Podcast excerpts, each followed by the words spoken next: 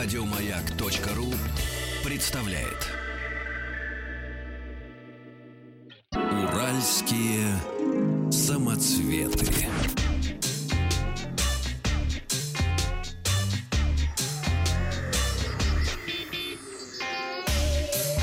Страна транзистория. Добрый вечер, здравствуйте. Вахтанг Махрадзе, Александр Малыхин, новости высоких технологий. И начнем мы сегодня с компании Nintendo, которая решила возродить одну древнюю приставку под названием Famicom. Она, напоминаем, в ноябре буквально уже у нас выходит уменьшенная версия Nintendo Entertainment System. Я даже не слышал никогда такой. С 30 ретро-играми на борту, а сейчас ты поймешь все. В Японии вот это как раз она выходила под названием Famicom. От Family Computer, да, семейный компьютер, и отличалась по внешнему виду. А в России эти приставки были известны благодаря пиратскому клону, который назывался... Денди. Совершенно верно. Вот оно, все! Теперь все срослось. Срослось, да. Так вот, в Японии Nintendo выпускает вот этот Famicom Mini, уменьшенную версию оригинальной Famicom, и 10 ноября они будут выпускать, так сказать, состоится этот релиз.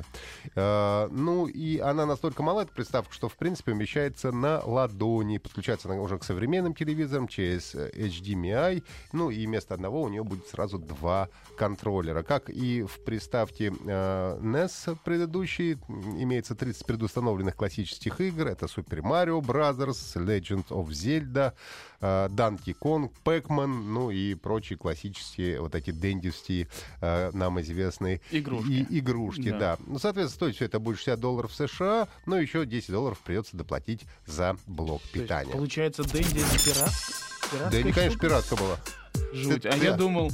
Да у них же даже целый официальный магазин был. Ты не читал историю создания этого бренда? Нет, это вообще потрясающе, конечно. Знаешь, я авантюра. Что я любил в детстве, я вообще сомнению не подвергал никогда, поэтому не интересовался. Я думаю, что в бренде один, кстати, наверняка про Денди рассказывали. Вот. Это очень интересная история создания. Конечно, это наш бренд. Ну, в смысле, это китайские приставки, китайские клоны поставляли в Россию и брендировали их Денди. Жуть какая. Сердце мое разбито. Я понимаю. Компания HTC объявила о запуске продаж в России шлема виртуальной реальности под названием Vive, который он делает совместно с компанией Valve, выпускающей игры. Многие считают, что это одно из лучших устройств. Во-первых, есть контроллеры в комплекте, но, к сожалению, цена тоже кусача. Почти 70 тысяч рублей будет стоить это удовольствие. За эти деньги тебе выдадут шлем, два специальных датчика, которые снимают передвижение, и контроллеры, которых будешь держать в руках. Еще будет много проводов, что не очень удобно, но сейчас, к сожалению, пока вот эти шлемы виртуальной реальности беспроводных практически не имеют. Нет. Все они, в общем, целой уймой кабелей. Но игровая зона должна быть не меньше 1,2 на 2 метра, а расстояние между датчиками должно превышать 5 метров. Ну и говорят, что в магазине Steam уже имеется более 400 игр, которые разработаны специально для шлема и обладают его поддержкой.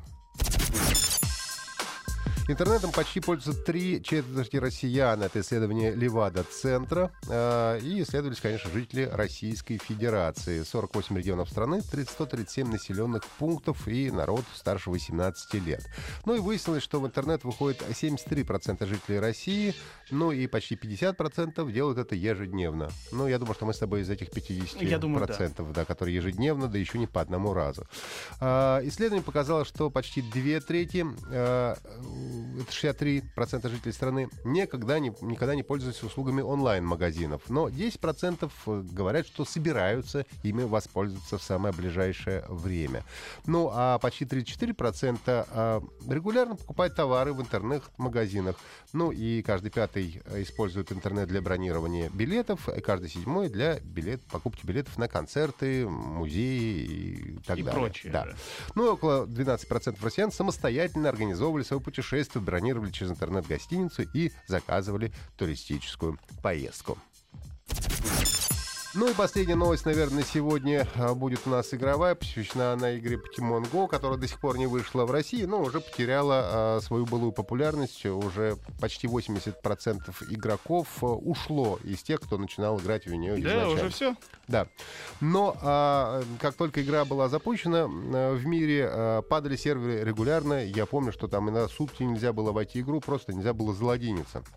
И дело в том, что сейчас рассказали, что трафик оказался в 50 раз больше запланированного. Ну, то есть специалисты посчитали, что нагрузка на серверы будет, ну, пиковая, ну, в 5 раз больше, чем они ожидают. Но она оказалась в 50 раз больше, и поэтому, конечно, все серверы регулярно падали. Причем через 15 минут они уже поняли, что дело швах, после того, как запустили игру, потому что все начало перегружаться. Ну, и, соответственно, потом вместе с Google, компания Найантик поработали над кодом, ну, и облачные сервисы Google тоже, в общем, игру спасли в свое время. Ну и игра до сих пор остается одной из самых популярных мобильных игр за всю ее историю. И опять же, к сожалению, до России она так и не добралась. Еще больше подкастов на радиомаяк.ру.